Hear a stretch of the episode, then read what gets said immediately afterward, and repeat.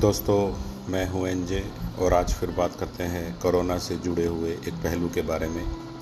और मेरी आज की पॉडकास्ट फिर से इस बात की तरफ़ ज़ोर डालेगी कि हम लोगों को ये समझना पड़ेगा कि जो ये लॉकडाउन खुला है, इसके बाद जो हम अपनी ज़िंदगी वापस जीने लगे हैं, इसको बहुत सावधानी से, इस समय को हमें निकालना होगा। यहाँ पर एक दूसरे से तुलना करना ठीक नहीं है।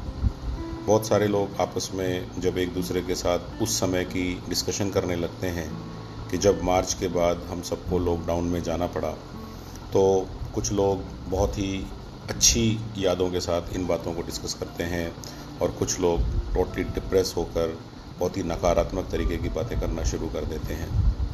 मैं तो एक ही बात कह सकता हूँ कि ये आत्मा, ये दिल, ये मन, ये आपका है। अगर आप इसे दुखी रखते हैं, अगर आप इसको सही से यूज़ नहीं करते हैं या आप इसको अच्छी फ़ीड नहीं देते हैं तो ये वैसा ही रिएक्ट करेगा। तो मेरी तो आप लोगों से ये रिक्वेस्ट है कि उस समय में जो अच्छी बातें थी पॉजिटिव बातें थी, उनको पिकअप करें और देखें कि हम में से किसी ने इतना भी लूज़ नहीं किया है। अगर आज हमारी फैमिली के साथ हम सुरक्षित हैं तो मुझे लगता है कि ये दुनिया की सबसे बड़ी नेमत है। मैं आपको एक बिल्कुल ही इसी लॉकडाउन समय का ही एक किस्सा बताता हूँ कि एक बार एक ट्रेन जो सरकार ने चलाई मई में उसमें मुंबई से लोगों को बिठाया गया और वो बीकानेर के लिए रवाना हुए। और थोड़ी देर बाद एक जो सुपरवाइज़र बॉम्बे में काम करता उसने देखा कि सामने वाली सीट पर एक मज़दूर बैठा हुआ है जो शायद किसी फैक्ट्री में काम करता होगा और उसे भी बीकानेर के किसी गाँव में जाना था। उसे लगा कि सफ़र थोड़ा लंबा है तो क्यों ना थोड़ी बहुत बात कर ली जाए।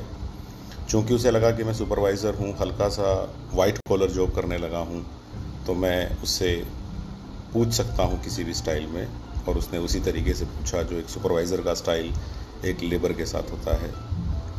भाई, तुम कहाँ जाओगे? उस मज़दूर ने अपने गाँव का नाम बताया।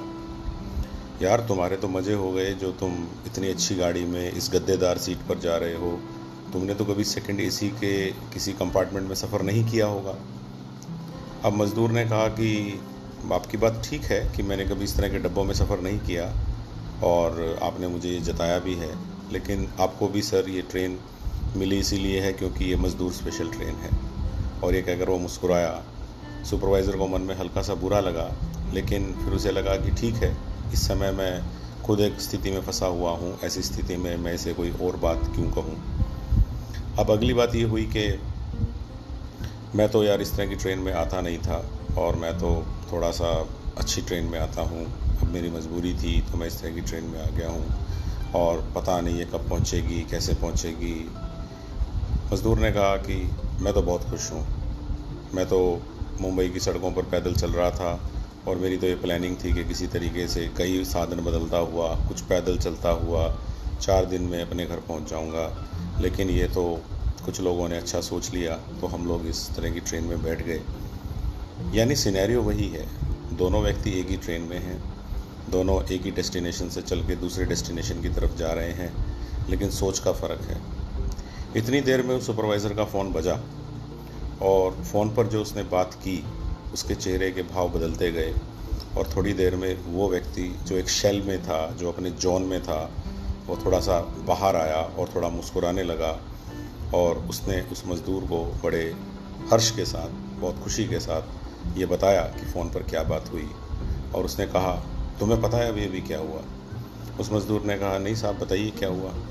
उसने कहा, तुम्हें पता है मैं मुंबई में जिस जगह पे रह रहा था, अभी कुछ देर पहले ही वहाँ काफ़ी सारे लोग पॉजिटिव निकले हैं और वो पूरा एरिया सील कर दिया गया है और शायद पंद्रह दिन, एक महीने तक अब वो लोग कहीं नहीं जा पाएँगे। मैं अच्छा रहा जो निकल गया और मुझे ट्रेन मिल गई। तो उस मज़दूर ने कहा, सर, थोड़ी देर पहले मैं भी यही कह रहा था। तो दोस्तों, मैं केवल ये कहना चाहता हूँ कि किसी की पूरी परिस्थितियों का आकलन करे बिना, आपको याद होगा मैंने एनालिसिस पर भी एक स्टोरी की थी। एक पॉडकास्ट में आपको कहा था कि जो जहाज़ वापस लौट आते हैं, उनका एनालिसिस नहीं होना चाहिए। जो जहाज़ कभी लौट कर नहीं आते हैं, उनका एनालिसिस होना चाहिए कि क्यों वो नहीं लौट पाए। और इसीलिए बुलेट से बचने वाली शील्ड कहाँ लगनी चाहिए, उसका निर्णय प्रॉपर एनालिसिस के बाद होना चाहिए। इसी तरह से हम भी एक दूसरे की स्थितियों को पूरा समझे बिना जो अपने प्री ऑक्यूपाइड थाट्स हैं, उनके ज़रिए जब दूसरों को जज करने लगते हैं तो हम बहुत गलत होते हैं। और जिस आदमी के पास पाँव नहीं होते, उसको पता होता है कि जूता कैसा भी हो, क्या फ़र्क पड़ता है। पहली ज़रूरत तो पाँव की है। तो आप लोग खुद समझदार हैं। मैं यही कहना चाहूँगा कि अच्छी यादों के साथ हम अपना ये समय निकालें और उसके साथ पॉजिटिव रहें और सावधान ज़रूर रहें, क्योंकि जब हम लोगों को अपने आसपास ज़्यादा संख्या में घूमते हुए देखते हैं, दूसरों के आचार विचार से प्रभावित होने लगते हैं और फिर जिस तरह से हेलमेट हमारे लिए आप जानते हैं कि एक सुरक्षा उपकरण से ज़्यादा ट्रैफ़िक पुलिस से बचने का ज़रिया है, मास्क के साथ वो ना हो जाए, ध्यान रखें। जय हिंद।